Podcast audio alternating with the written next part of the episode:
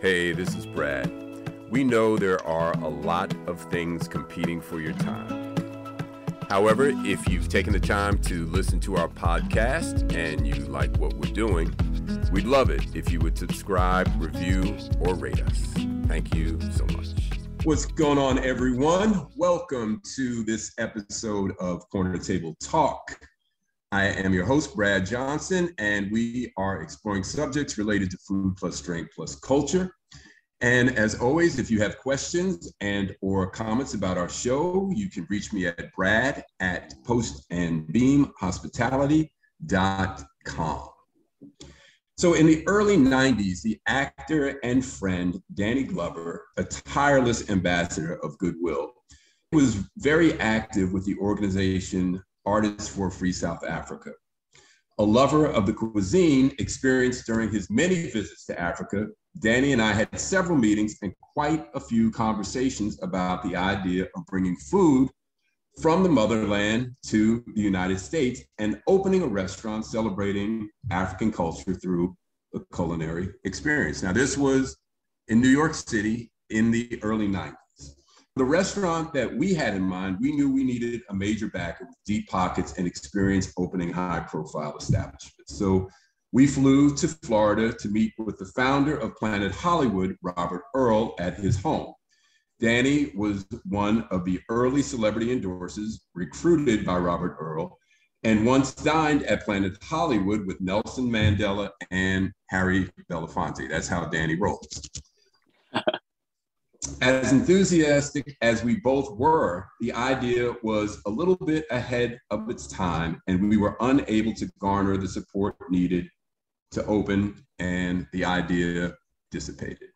Fast forward to 2022, and times have changed. International culinary pathways are rapidly expanding, and cuisine from the motherland, according to the food industry publication Eat This, Not That, 2022 will be the year that African cuisine moves into the mainstream of American eating, much as foods from Asia, the Caribbean, and of course Europe have in decades past.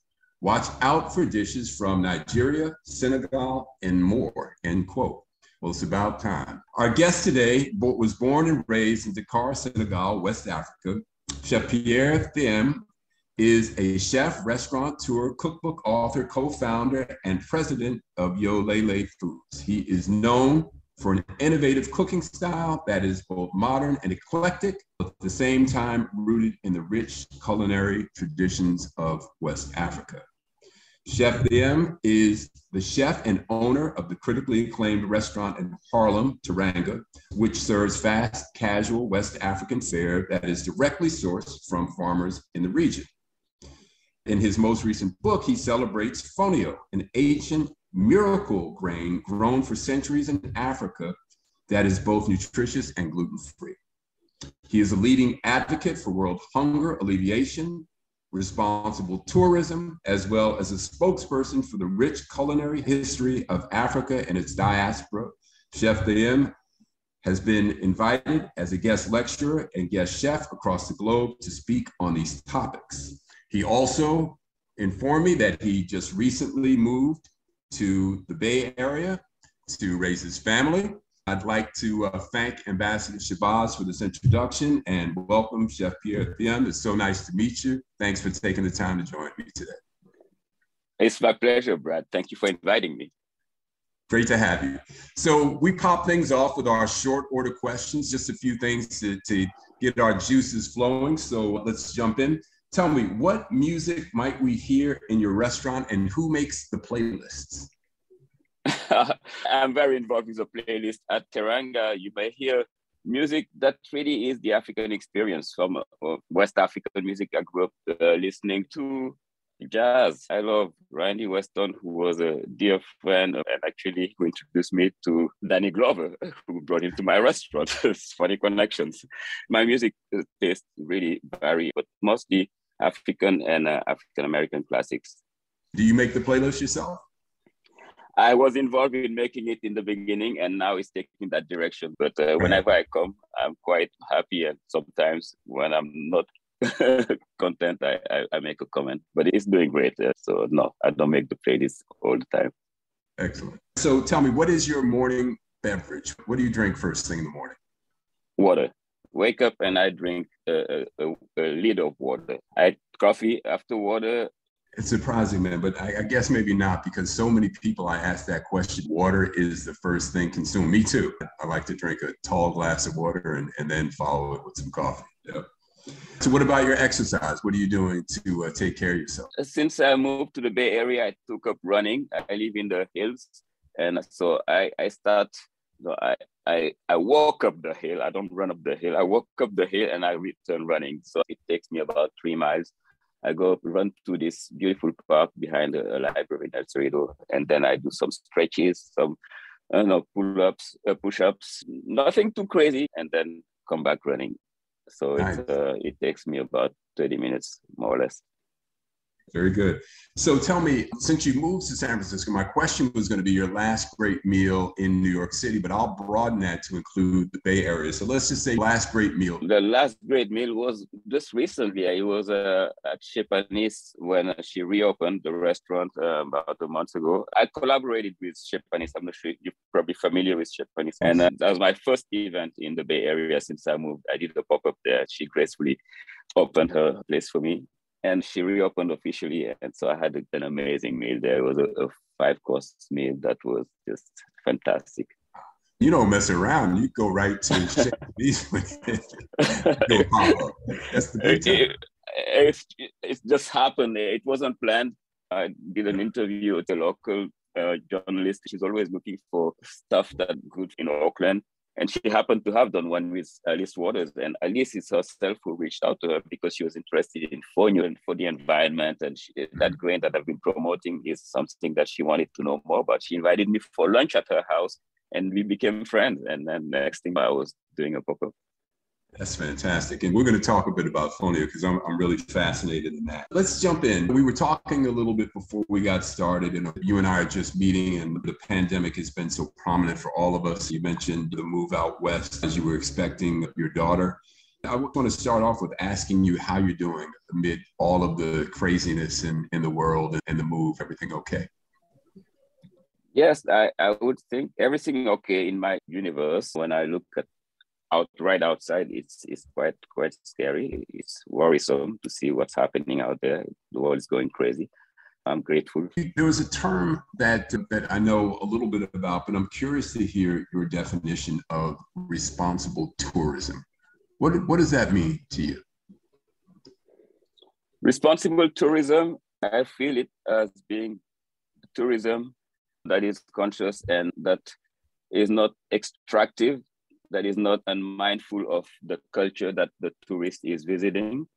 The tourist should be the person who comes and really is immersing himself in the culture. I, I've been really deploring for the longest time going to countries like particularly in Africa and see what the tourist exposed to. And I'm coming from a chef angle, take places that offer the kind of cuisine, for instance, that they are already familiar with cuisines from their own culture. You come to Senegal and you would see French restaurants and, and, and Japanese restaurants in the best addresses and downtown, but you wouldn't see restaurants that would promote our beautiful cuisine just because it's a mindset. I feel like um, the tourist is looking for that. The tourist is looking an adventure. The tourist is looking to discover your, your culture through your food. In particular, food is the best way to introduce one's culture. So when I travel, I, I look for those places. I go to marketplaces. I want to see where the locals are eating. That's something that should be available and accessible for the tourist. It shouldn't be something that they have to look hard for. So things are changing now, but it's really important. Yeah, I know Ambassador Shabazz takes out delegations with that intent. And Chef, I think back to being in high school. I remember going to Jamaica with a few friends of mine. It was our first trip as just a bunch of friends. We land in Montego Bay and we get on one of those buses that take you to your hotel in the grill. And I remember the faces of some of the people as we rode past them on a tourist bus. We were very obviously going to a hotel as a group. I felt a disconnect. It was like, this doesn't feel right. It just felt like we were coming there to go to a hotel, drive past their villages, drive past their homes, eat at a hotel, and not even conscious of it at that point. But I do remember having that thought that is how I'm meant to travel here.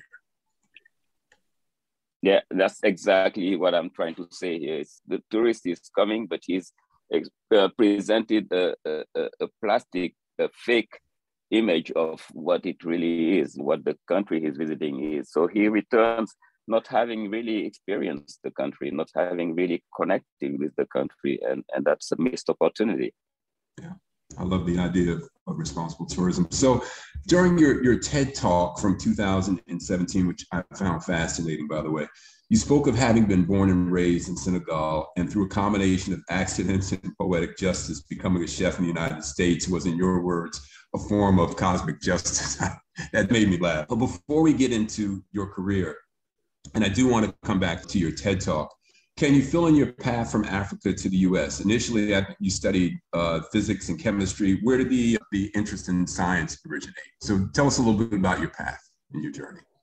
Well, I, I grew up in Dakar, the capital city of Senegal, and just coincidentally, I was sent to the departments of physics and chemistry at university. My thing was the chemistry, really, just because I was better at that than other things. I didn't really particularly have a a desire or a dream, and I didn't even have a, a vision of where I, I wanted to be after I graduated. This just happened to be the easiest thing for me, and that's where I felt the easiest thing. And, and, when I say that, I have to be careful. It's not that I, I was excellent at it. I was just better at it than, than the other things. sometimes I would fail, sometimes I would make it, most times I would make it. I was very interested in other things such as Was political. I was part of a political movement, which is the student movement. And, and students in Senegal are very political. That's just a thing that that's fascinating. So we, we were just going on strikes for so many different, we had so many grieves. Our, our scholarship wasn't coming in time, so, or, or the, the food at the campus wasn't good enough. But there was always something that us going into strike. And I was always at the front, let's go on strike. Then one particular year, the strike went on for so long that the government decided to shut the university down. That meant that all of us had to start over again. That means, you know, our year was gone blank. And for me, it wasn't an option. Why start over again? And for me and for many of my peers, we started to look for ways to continue our studies for that year. I looked for um, scholarship, uh, an application, and I found a school in Ohio, in Cleveland, out of all places, that accepted my application and was I was going to continue my degree in physics and chemistry. That means I didn't have to start over. Most people, my, my peers, were going to, to, to France because that's the colonial country. That's that was the easiest one. And I'm always going against the, the where people going I'm like a salmon swimming upriver. And so I applied and I got this application. I went to the embassy and I got a student visa. And I was like, wow, I got to figure out how to get it to make it to Ohio now. You know, I went to my parents, they didn't have much money, and my father managed to give me his, his savings, which were about $3,000. I was going to get there and figure out the rest. I would work. And, you know, I had a friend who was already there and then school will help you and you can get a scholarship because you're good at certain things. So anyway, on my way to Ohio, to make a long story short, I left Senegal and you have to land in New York and then take a bus to Ohio. That was what I could afford. A friend who had moved to New York maybe four, five months before me, a lot of my friends had left because of that uh, strike situation. He said, Why don't you stop by New York for a few days and then go to Ohio? I'm like, Yeah, New York. Of course, everyone wants to see New York once. I stopped by New York, and three days after I arrived, in, I was robbed. New York 1989 was not the New York that uh, that you see today. It was the crack epidemic, AIDS epidemic. It was just bleak, and nothing. What I thought on TV was completely different than that New York, and and and I hated it. My friend lived in this really uh, crazy hotel that was located on 50th Street near Times Square, not the Times Square Disneyland that you have now. It was Times Square where you know people were dead in the street. People were shooting themselves in needles in the hotel everywhere. It was a crazy one. So I lost everything. I lost those three thousand that my dad had given to me. I didn't even you know, know how to say that to him. It was just so embarrassing. I had my return ticket and I was very tempted to return, but I just didn't want to face my dad and say, hey, I'm black after, after one week and I lost everything. Uh, so that's how I end up in this world of the restaurant because another friend went to work in a restaurant in the village and they looked for a busboy. The only job that didn't require any particular skill was a busboy. Always, all I had to do was take empty glass, empty plates into the kitchen, come back, that's it. That was my entrance in the restaurant world. That entrance just really opened a whole other world for me. When I would go in the kitchen, every single person in this kitchen were male. And I'm coming from a culture where women are in the kitchen, women cook. And I'm like, wow, these guys are making this amazing food and this seems so fascinating. I was really taken by this world. They noticed it. The chef in particular noticed it.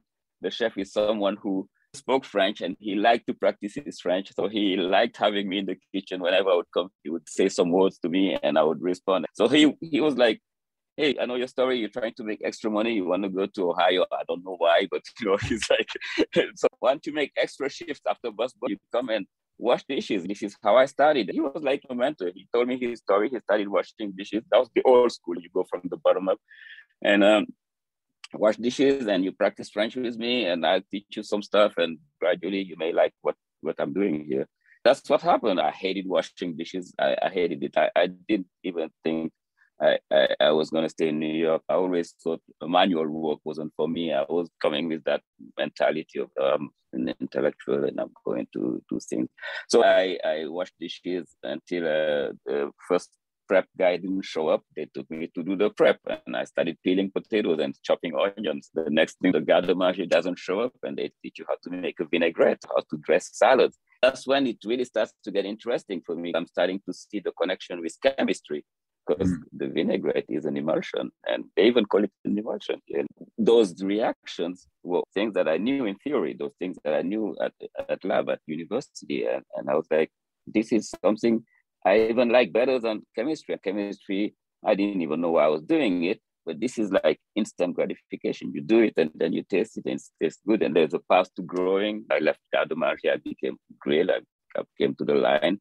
And, and now I had a skill. Uh, you know, over years, Chef Billy was also guiding me through books. To I always loved to read. This was something I took from my mom growing up in Senegal. She made sure every Wednesday she would take me to this library, French um, um, library in, in our neighborhood. So I love to read from that time, and cookbooks became my thing, and, and he guided me through reading cookbooks and, and, just really loving this world. So that's really cool. You started to find your way. I want to just stay for a moment, though. I just finished my binge last night on the Andy Warhol Diaries and his relationship with Jean-Michel Basquiat. And it really gets into the culture in New York City in the, the late 70s through the 80s, which, as you mentioned, it, the, the end of the decade was the end of a lot of things. AIDS crept into everyone's life crack, as you mentioned, was just running rampant around the city. Crime, New York was in a rough spot, and this the, the documentary really just brought all that home. I was thinking about that as you were talking about the city that you found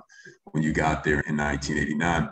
Chef, I'm, I'm curious. You, you get to a foreign land, you decide you're going to hang out in New York for a while. You're working in restaurants, but I also, and this correlated with what I had mentioned up top about Danny and I and our, and really Danny's ambition to open up an African restaurant. But you mentioned somewhere I, heard or read that uh, you you didn't find any African cuisine anywhere. That there were a couple of mom and pops around, but for the most part, that cuisine wasn't represented. Even though New York is known or thought of to be the the culinary capital of the world.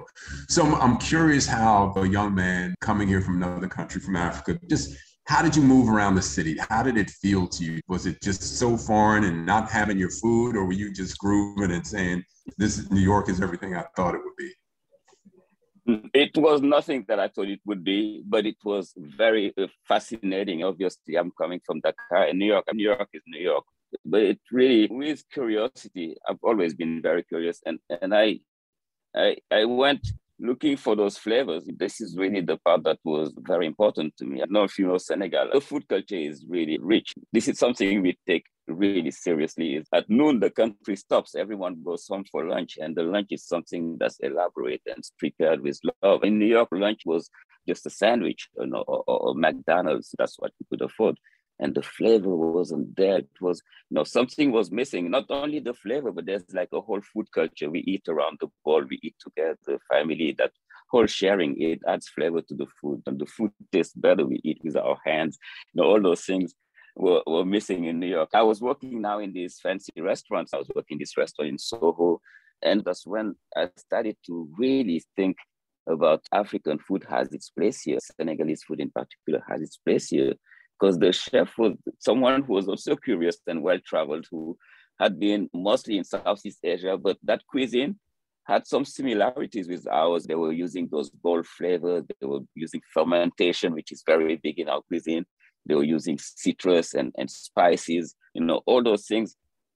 That was quite new in New York at the time. New York was mostly the classics, French, Italian, Chinese. That was it. Now Indians were coming, Thai was coming, and, and that place in Soho, we were doing really, and Thai and all that. So I said, hey, this guy is presenting this food, which is ethnic food, which is traditional food, but he's presenting it in an elevated way. And this is something I want to do with African food. I saw it as an opportunity. New York is the place to do this thing. And, and I never looked back. It became a mission for me. With a, a lot of the talk in the last few years has been the um, African diaspora and how food did make its way out of Africa and made its way to the southern United States during the slave trade and how certain grains and, and items, yams, are part of the Southern diet that were traditionally from African cuisine. I'm curious the first time, though, that you sat down at Sylvia's or one of the soul food joints and had an American version of soul food. Did you connect that to Africa? Oh, oh, yes, it was familiar. I think that's part of my inspiration. Absolutely. I was like, hey, this is our food. Gumbo is, was my favorite food growing up. I'm a sucker for gumbo. And I'm like, they have it here. That's where I could find those flavors. Then I made the connection, and that connection stayed even as things started to happen for me. I opened my first restaurant, I wrote my first cookbook. The the chapter of that book became dedicated to the Middle Passage. That was the title of that book, and and the Middle Passage was about that connection that I made at places like Sylvia's, you know, Lola's and Cafe Beulah's, and there was a few other restaurants in New York that was serving Southern food. That's where I could go and find something that looked like my mama's food. That's that's really what it was. Sorry, I didn't know that story. I discovered it and, and I was like, wow, 400 years, but the flavors stayed. We kept that food culture. And this is amazing. You realize how powerful culture is because we kept that. The music is still stirring me, still there. The same, how do you say, even the same root, the blues, you to to jazz. You can connect it directly to where we're from. This really is something, the way we move, the way we, everything is like uh, 400 years didn't just take it away. So culture survived all of those hardships, and that's really powerful. But food, the food story was one that I really thought was important that we tell. It was important that we keep celebrating because it's a resilient cuisine. It's a beautiful, resilient, and delicious. Hearing you talk that way makes me think of the word reunion. It feels like a reunion, you connecting with the food that reminds you of this place. But that, that's a beautiful imagery. So early in your life, you were influenced by Senegal's first president, Leopold Sedar Senghor, who served from, I think he served from 1960 to 1980. He was uh-huh. considered a cultural theorist who was thought by many to be one of the most important African intellectuals of the 20th century. You mentioned being influenced by his talk of the new humanism, which in his description, a universal civilization in which all cultures would, would gather around communal tables as equals, each bringing its own beautiful contribution to share. He called it the rendezvous of giving and receiving. You know, it's an interesting note to me because communal tables as you probably know, it became a, a, big thing in the last, we'll say 10 years, but certainly in the last five years. I know my last place, we had two long communal tables. And I've wondered with the pandemic, and you talked about sharing food and eating food with your hands, if the communal table is going to survive. But can you discuss President Senghor's influence and what resonated with you about this concept of new humanism? New humanism, to me, as opposed to the one that we, we were living, uh, a place where we are equal. We were uh, coming from a place where we had been colonized, and, and colonization was telling us a different story. We are we were inferior. We were not worthy. Everything was inferior. Our food was inferior. Our our our, our ways were inferior. Our culture. Our, our, this one is saying, hey, not only you are equal. It's not saying you're superior. You're equal to them, and and and and what you have is worthy, and what you have they need it. You have to bring it to them for this finally this humanity to get to where it's meant to go. Each of us have a contribution that's as valid as as, as worthy. So this was the message that I was getting from Senghor, and our contribution was mostly coming from our culture, the way we move in this world, in this universe. And this is something that has been transmitted to us by, from our ancestors. Those are lessons we came and we realized that we are part of a greater universe. And this is something that's typical, that's, that's very much of an African approach. We are not dissecting, we are embracing the universe. And this is something that I believe once integrated by the, the rest of the world, will, will change many things, uh, the way we approach it. Uh, in, in brief, Senghor was a, a, guide in a way. He was an inspiration. He had his flaws. He tried not to, to judge anyone because you never know the, the circumstances he was living in. But he was happened to be the first president of Senegal in a time of colonial time when France was definitely not ready to let go of its colonies. So they had to deal with, I'm sure, quite an, um, a certain amount of pressures. But he, he was able to keep the country in a stable way. His method was very much African too. He was about dialogues. He was about making sure our culture was always uh, mindful that our culture is important. So he promoted the arts. He was a big supporter of the arts. You see a lot of uh, great minds that came out of, of, of, that tiny country. That was because of the approach that he was taking to politics. I see that as a visionary, really, because he's, he realized that confronting the French or the colonials directly was not maybe the wise way. Others have tried it and and have, have been eliminated. He figured out another way to confront by building a strong people, a, a, nation, building a nation with a sense of, of self, a sense of culture. Those people will be in the future, maybe not his generation, but other generations will come with the, the tools and, and, and the ways to change things at home and, and abroad.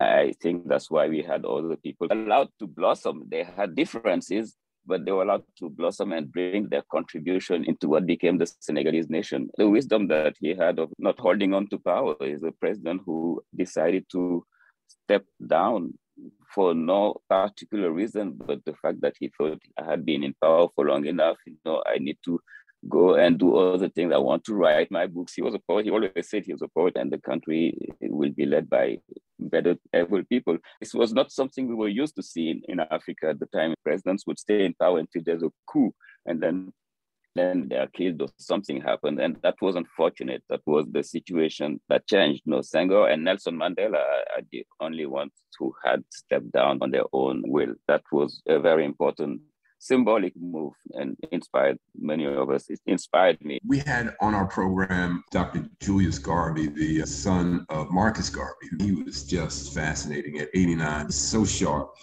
And he talked about the African mind and having an African mind. But I want to come back to that in connecting what you were just saying. Here you are, this kid, you get to New York, which is, if you can make it you can make it anywhere, so they say you start working in a restaurant. Tell me a little bit how you went from working in the restaurant to becoming a chef and an author. How did that come together? Did you just have a, a mindset of once you started to lock in, you knew what you wanted to do and you had this belief in yourself, this confidence that you could get it done? How did you evolve from working in a restaurant to owning a restaurant and becoming an author? I, I was a hard worker. I, I knew that once I figured out that the restaurant was the world that I wanted to be in once I realized that I, I saw that path, even though I, I never knew why I was in, in chemistry. This was why I was in chemistry. And my mom reminded me when I was five years old, my favorite thing was to look at her cookbooks for the picture. It wasn't even an option for me to cook, but I, I loved the pictures in it. So I think this was already part of it. Now here I'm in New York to get to your question. I was working hard because I was afraid of failing. I was coming from a mindset that if you don't get your degrees, you are a failure. And now I'm not getting my degrees. I got to make sure I do it this way. The only way for me to do it is to work hard. Whenever there was time uh, to add on my shift, I was the first one to, I was the one, the, the hardest working one in this restaurant when I started to uh, see that the, the restaurant was showing me a path to making this vision of African cuisine a reality. But I had to understand the restaurant world. I had to understand the, the chef's mindset. I had to understand how that was working. I know I wasn't going to culinary school. This was my culinary school. In doing so was to make sure I work as much as hard as possible, learning the pastry, learning the, the savory. Something most chefs don't do. Most chefs, they focus in one part, but I wanted to embrace and understand everything.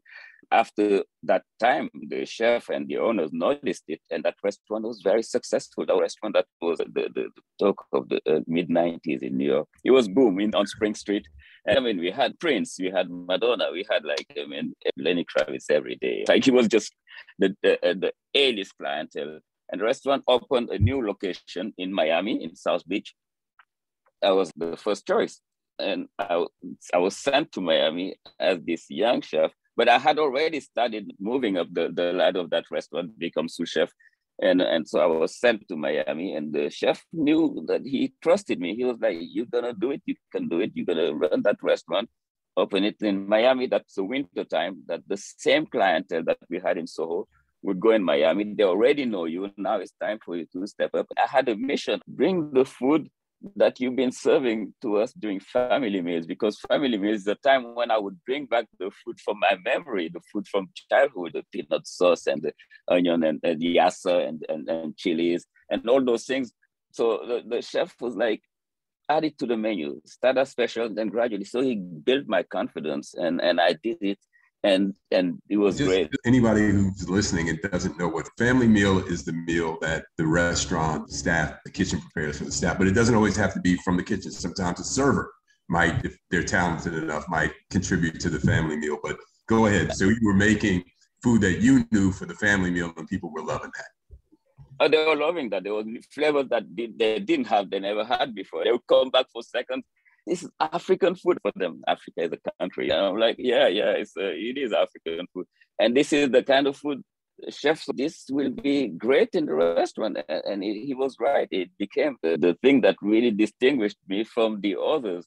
So when I returned to New York, I was now not looking back. I'm going to start as I'm still, you know, doing my shifts at the restaurant, but I started catering. I'm starting to get to know people who are wealthy and who want to have special events, but different type of events, new flavors, Africa was exciting. And I was that person. So it, I started catering, and the catering became my very first restaurant called Yolélé. And that restaurant became a destination.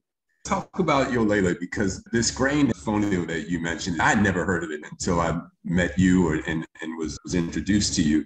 And you mentioned Alice Waters also perked up um, when she learned about it. Talk, if you will, just describe a little. bit. I know that it's it's the processing of from listening to your TED talk. What I got is that the processing is difficult and the farmers are having to do both. And you were working on trying to create a mill that would be world class that could do the process, take that off of the shoulders of the farmers, let the farmers farm, create this system of delivery for Fonio. Talk a little bit about what Fonio is so people can understand it that are hearing it for the first time. Describe a little bit about where you are in the, pro- in the process. Fonio is the oldest cultivated grain in Africa. It's been cultivated for 5,000 years. It's an ancient grain that's a nutrition powerhouse. It's uh, very nutritious, it's gluten free, it's rich in fibers. In addition to being great for, for your health, well, it's also great for the environment. It grows in poor soil and it regenerates the soil because it has deep roots that adds nutrients to the soil. It, it grows in an area called the Sahel, south of the Sahara, very dry, arid, and Fonio thrives in that area in addition to that, which is very much more important as a chef, is the fact that fonio is delicious. It's a delicate grain. It has a neutral flavor, kind of nutty. and it's very versatile, which is great. For me, I, I, I love that I adjusted to so many different types of cuisine and it, and it worked. Uh, I, I was really shocked when I was writing my second cookbook and I was traveling around Senegal. I wanted the readers to connect with the, the food that I was cooking, the source of that food, because I thought it was very important for the readers to connect with the source of that food. I'm in this most remote part of Senegal, and fonio is the grain that that that is considered the, the the grain for royalty in that region. I was shocked to, to rediscover it there because even in Dakar, you couldn't find fonio. And so as a chef in New York, I was very naively thinking, hey, I can introduce this grain to New York, then it's going to be a world-class grain. And these people are going to be living uh, out of poverty. They're going to be, you know, prosperous. This is economic opportunity for them. It didn't make sense that a grain that grows in poor soil, it grows in topsoil, it regenerates the soil, in an area like ours, that's very important because the desert is advancing. So it's going to help to mitigate that. We talk about climate change. It's a grain that requires very little water. Plus, it's a grain that's versatile. It has to be there. It has to be accessible. So that was my challenge. I'm going to make it accessible. All I have to do, my simple plan was to bring the grain and introduce it to my peers in New York, the food community is, is a small community. We all know each other. We all hang out in the same places, or we are invited at the same things, or we go to each other's restaurants, always looking for new flavors, for new products. They're always excited. That was my approach. So I was going to bring it to some chefs. I brought some chefs, great chefs to Senegal, and they were all introduced to fonio and all started to use it on their menu in addition, I realized that I had to create a chain of value. I had to organize the farmers and bring in containers of fonio. I had to distribute it. So now I need to get into collaboration, get the right people on my team. And that's how I found a co-founder, Philip, who was also a veteran in the food industry, who had been bringing quinoa in the US like uh, decade ago. You know, this was the path that I wanted, and we did. We started bringing fonio and shipping it to Chicago and Woodland would package it for us and then distribute it. The first place was distributing it at Whole Foods when they opened near my restaurant in Harlem. I was like, I'm here, your neighbor. And they, they said, okay, let's give it a chance. and they tried it. And I had to go to Whole Foods myself and do the tastings and, and do the demos and make sure people taste it. No one knew what it was. But every time I would do it, the grain would fly off the shelf. It would sell out. And, and Whole Foods noticed and invited us to other stores gradually. We were doing Union Square and then the other stores, Times Square, eh, around all the Whole Foods in New York. Today, we are distributing all the Whole Foods in America, and, and Fonio is a champion in its category. We expanded now, we added other Fonio pilafs, all still the same method of using other ingredients from those regions of West Africa so that the small farming communities can have a way of selling their products, have access to market, which was their challenge. They didn't have access to market. And I realized this is a path to development. This is like a path, their clear path, their own products, and they add value. And the market is there because the market is hungry for this. The market is the limited number of grains they, they, don't have access to, and uh, that's affecting our health, that's affecting the planet because those crops if they don't have market, they disappear. Many crops have disappeared like this. We we do we tackling so many fronts. We're addressing climate change. we're bringing opportunities to small farmers, and we expanding people's access to food. We're expanding, diversifying their diet, which is very important, especially a grain like fonio, because for me, it's the most important for, for us in the diaspora, African Americans. This is a grain that's in our DNA. A, it's a grain that our ancestors have been eating. When you trace it, there was traces of fonio in the Gullah Island. There was traces of fonio in the Dominican Republic. It, it arrived through the Middle Passage, but it's in Egypt as well, right? Fonio was in the pyramids. It was taken to the afterlife. That's how important that grain is. It's the grain that culturally is. Eh, if, if you go back, that's the grain. They, they have so many beliefs around fonio.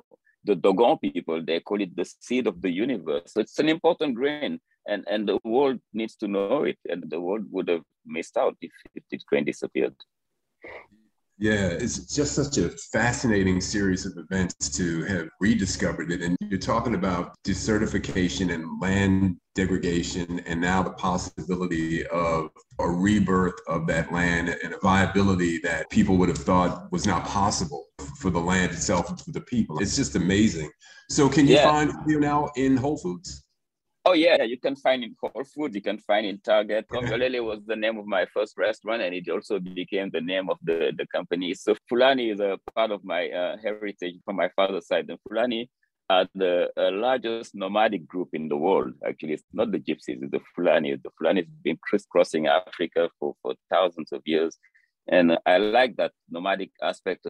I'm also a nomad in a sense, and I want this food culture to transcend the borders those borders not real, especially when it comes to Africa. I don't believe in borders to begin with, and but in particular in Africa, because those borders were imposed upon us. So it's in a sense, it's a decolonizing act. It's bringing back this food that disappeared. Part of it because of the colonization, you know. So it's intentional, and that's why I really wanted it to be uh, that name from a nomadic uh, culture but also it's a celebration. Yolélé is a celebration in, in, in Fulani it's an expression of joy. It's an expression of celebration. So I like to translate "Let the good times roll." When you look at it, it looks very musical. It, so it that's so dope, man. I want to wrap the, the last couple of questions into one if I can. So you had talked about, you had said that bringing people together to share a meal is really valued very highly in African culture. It's one of the highest values that there is.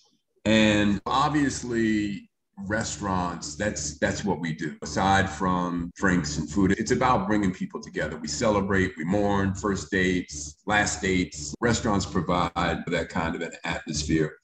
I'm curious how you view a restaurant's role in a community, especially when we look at things through the lens of what happened the last couple of years when restaurants went away. And given your mindset, it's such a high value to welcome people and be hospitable. How do you view a restaurant's role within a community? The restaurant is such an important part of the community, especially when you take it with uh, that African Senegalese understanding of what food is. Food is this unifying agent really. And the restaurant is that at large. My restaurants had never been just about serving food. It's always a cultural destination a cultural place where we would have events where people would just come and bring what they have to contribute the same idea of giving and receiving. And with the pandemic the industry got hit so hard. For the first days i was really wondering are we going to close I'm realizing that no, it's not the case. And now we are part of the community. We are going through this crisis. As a restaurant, we have to adjust and serve the community as it. And what Harlem needed at the time, we first thought about the first responders. People were uh, working extra overtime to help the, the people who were sick. So how do we bring food to them? We started to figure out ways to bring food to the first responders because we were next to a, a Harlem hospital that was getting full. And that became a thing that really took off. It was also a way for us to keep our staff on the payroll because we were now serving the first responders. The restaurant wasn't receiving people inside, but we were taking our food and shipping it out. And we, it even became a segment on ABC television about how Teranga was taking the food to the first responders. Then we saw another need of the community because the schools were closed and we had kids in the shelters in Harlem lunch at school, and now they didn't have access to school to, to, to that lunch anymore. So we partnered with the company organization Harlem Grown, the wonderful organization in Harlem. We figured out a way to take Teranga's food to the shelters, to those kids in the shelters. That really was for me an important part. If you have to tell me you what I did in the restaurant world that really was worth um, mentioning, this was that moment when those kids in the shelters, which we don't even see them now, they're receiving this food and they're sending pictures of the kids receiving the food, and and, and some of them never had even those flavors because it's just I was serving West African food, uh, but they're loving it. It was really moving, and I felt like know, the restaurant is doing what it's supposed to be, restoring people. And we survived this way. Teranga, we opened another location during the pandemic because we figured out a way to serve the community and the community gave it back to us. We started to figure, and there were so many other ways. These marches around Black Lives Matter. During the marches, there was an opportunity to bring the food to the marches. People figured out the business model around it that kept us going, that kept the doors open, that kept us out. out. We, you know, thank God we see a light at the end, and now we're receiving people in the restaurant again and it reminds me it's a karmic experience right? You give out this hospitality and this joy of providing for these kids and it's beautiful. And to see their reaction just it, it, invigorates you. It just perpetuates you wanting to continue that yeah. cycle. I think that, that's a beautiful illustration. Thank you. So the last couple of things here as i mentioned we had dr uh, julius garvey on the show and he talked about the African mind, which acknowledges Africa's birthplace of civilization and one that challenges the notion of a Eurocentric worldview. We were talking specifically about Black folks, but I think this applies to everyone that we have a dependency syndrome and in the form of European dominance and our own inferiority. I'm interested in this, particularly with you, because Dr. Garvey emphasized the importance of a strong mind, knowing where you come from, and understanding of history and freeing of ourselves from mental slavery, the famous line that Bob Marley also sang about. You come from Africa, you come to New York, you end up doing business in Harlem. I'm curious, Chef, if you feel a different mindset than some of your brothers on the ground in New York when you get there who have had a different experience than you. Did you feel that you brought what Dr. Garvey is referring to here as an African mind to that equation? I would say yes and no. Yes, because I, I, I came from a different experience and, and I had different tools with me. No, because I was also coming with a colonized mind. I, I, I had been colonized. In addition to, to that, I think we haven't talked enough about the trauma that's passed on from generation to generation. That trauma is in within all of us from the diaspora who, who have been colonized, who have been enslaved one way or another. So this was something that and that Garvey was saying is right about we, we both needed to emancipate ourselves from, from that mindset. And I had to to go through it. I think New York helped me be more African than I would have been if I had stayed in Africa. This is something that I've learned, and a lot of people guide me through it, including African Americans, great mentors who, who allowed me to see who I was. And I saw it.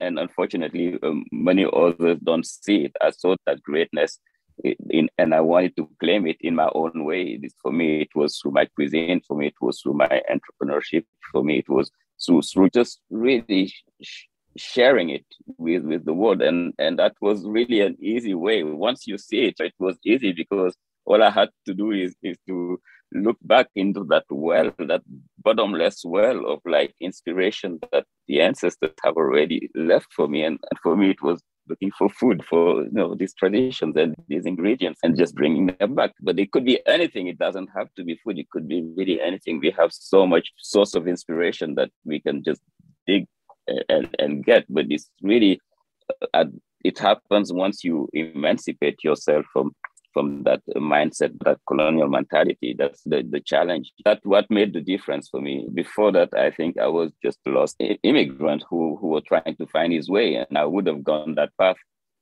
eh, had had I not taken the time to to reflect and and luckily find some guides along the way and read. I think a lot of great books also inspired me to dig deeper. It's sorry, the, it's a long way around the bush. No, it's, it's, a, it's a great answer. And, and I didn't know what to anticipate. It was an honest question. I really wanted to hear how you answered that. And it's fascinating. I do think that, you know, there should be more conversation around this idea of freeing ourselves from mental slavery, because although we can all sing the, the Marley lyric, I, I don't know if we really stop to think about the impact of what that really means or, or what that process would really entail. I think you just laid it out, you know, really well. So, Chef, last thing here before I let you go.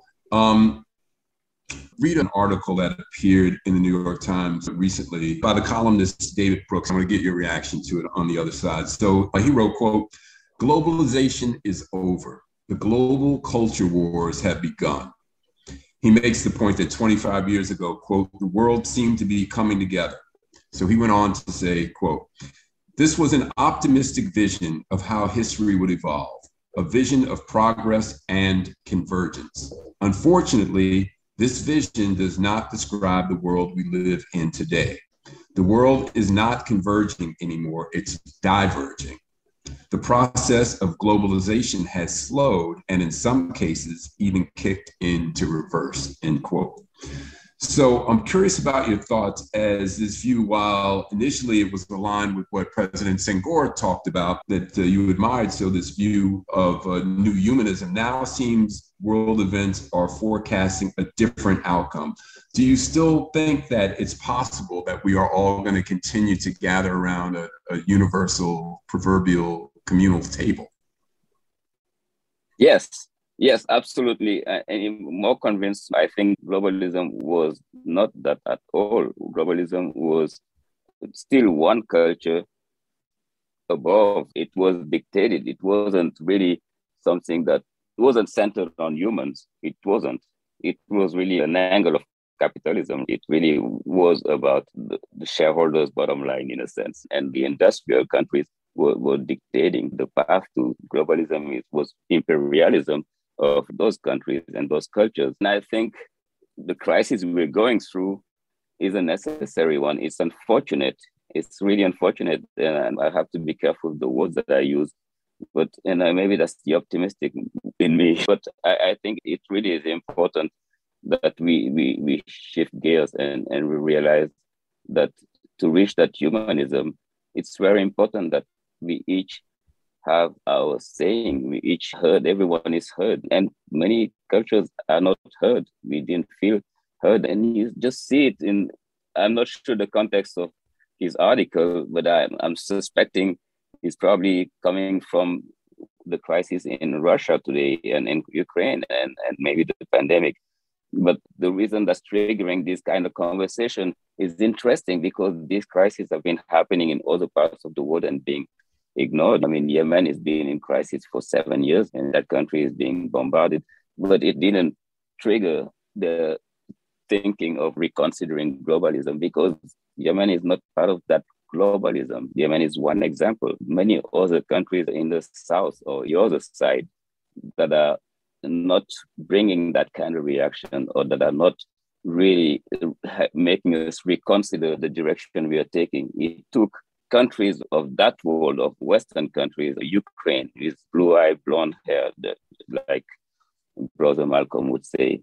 Uh, but that's really what made it really sink in and make them realize that hey, this is not working. But this was not meant to work. It was not sustainable because it wasn't uh, centered around humans. It was centered around economic interest. It was centered around other other values which are important, but the, the, it's not the whole. As long as we don't take the whole thing and what humanism is about, it has to be centered on human. It has to be around about every human, the, the, the smallest one.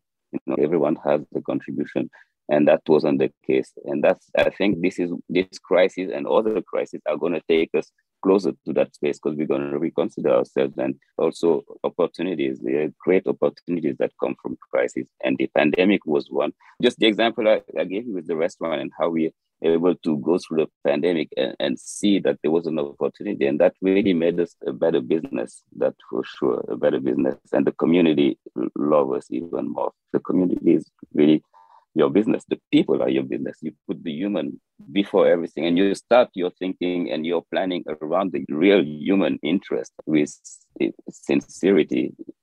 I think you can't go wrong.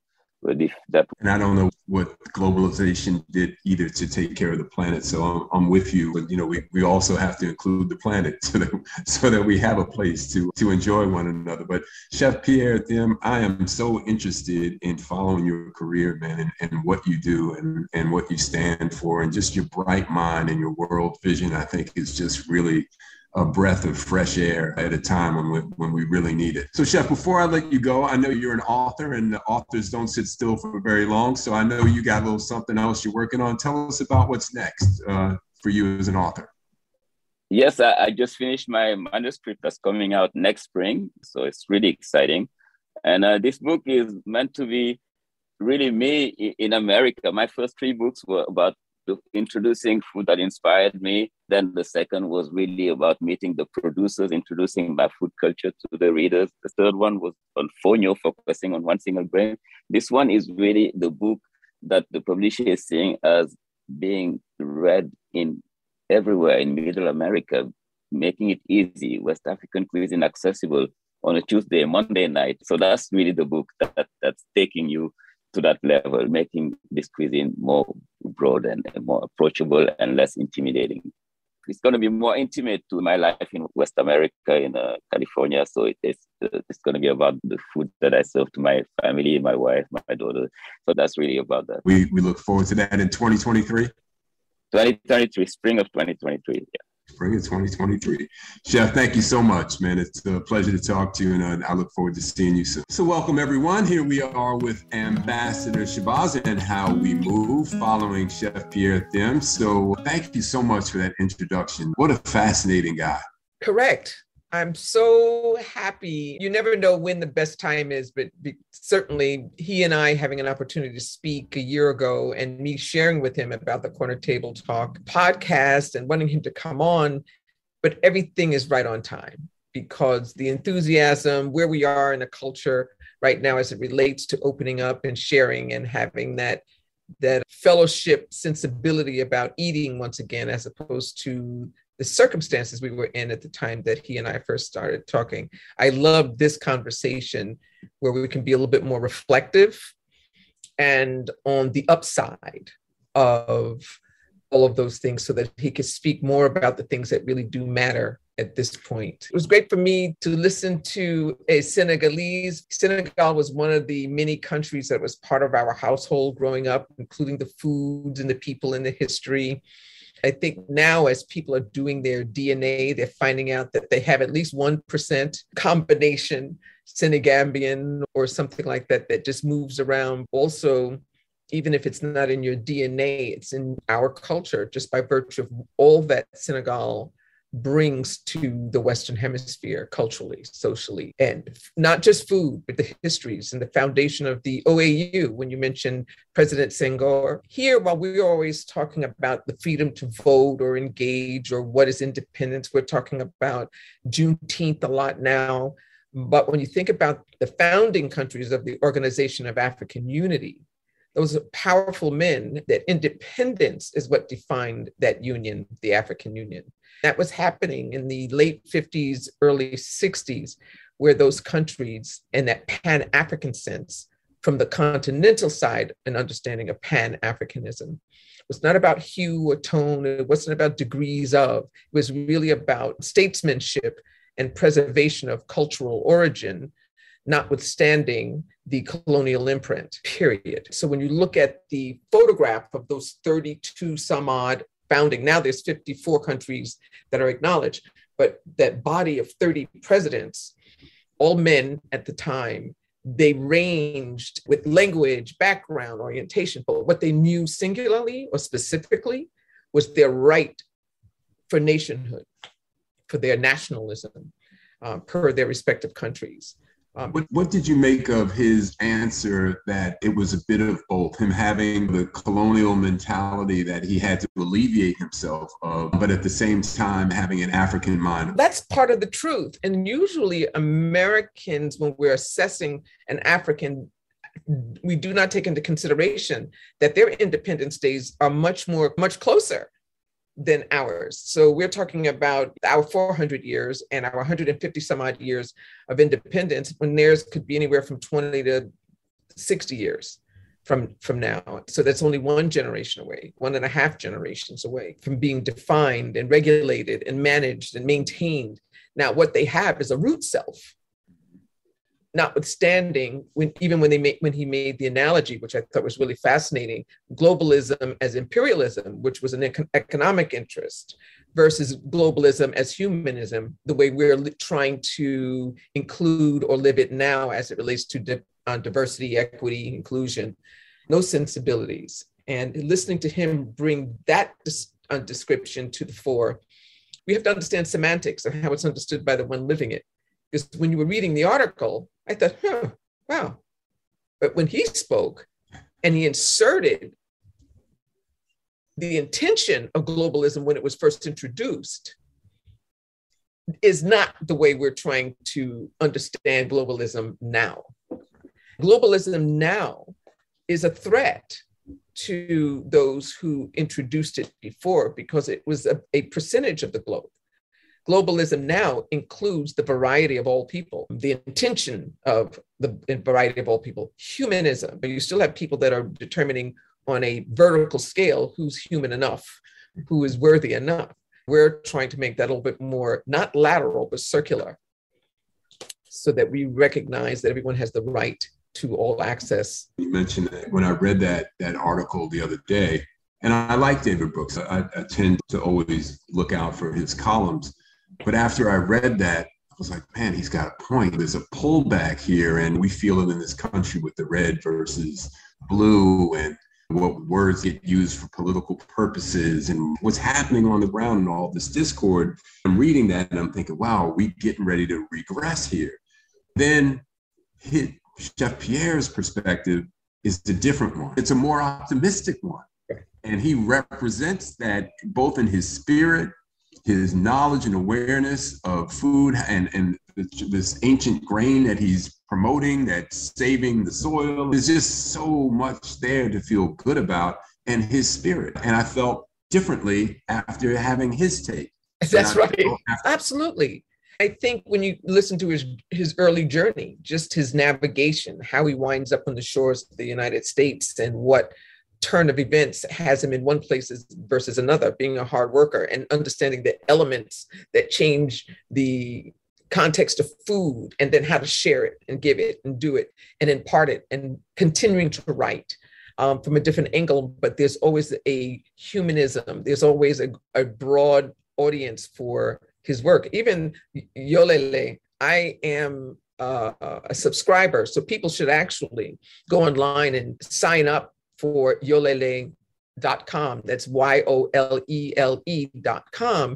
and you'll get the recipes which are really fantastic. They come weekly or you know maybe bi-weekly if something is special coming up while this may air at a different time. This is that holy month where you have ramadan easter and passover at the same time. And Yolélé just released menus for the united holy days no matter how you eat there's a way to incorporate breaking bread with fonio as one of your foods so it's just really precious how he engages and stays ever present with the cross section of people, of, cultures. I really uh, was excited to hear him now, for the two of you all to meet, because I know that now that bread is broken, that you will find your way together um, again, which is exciting for me without a doubt. Ambassador Shabazz, thank you so much for that introduction to Chef Pierre Thiam, and as always for your uh, insightful commentary.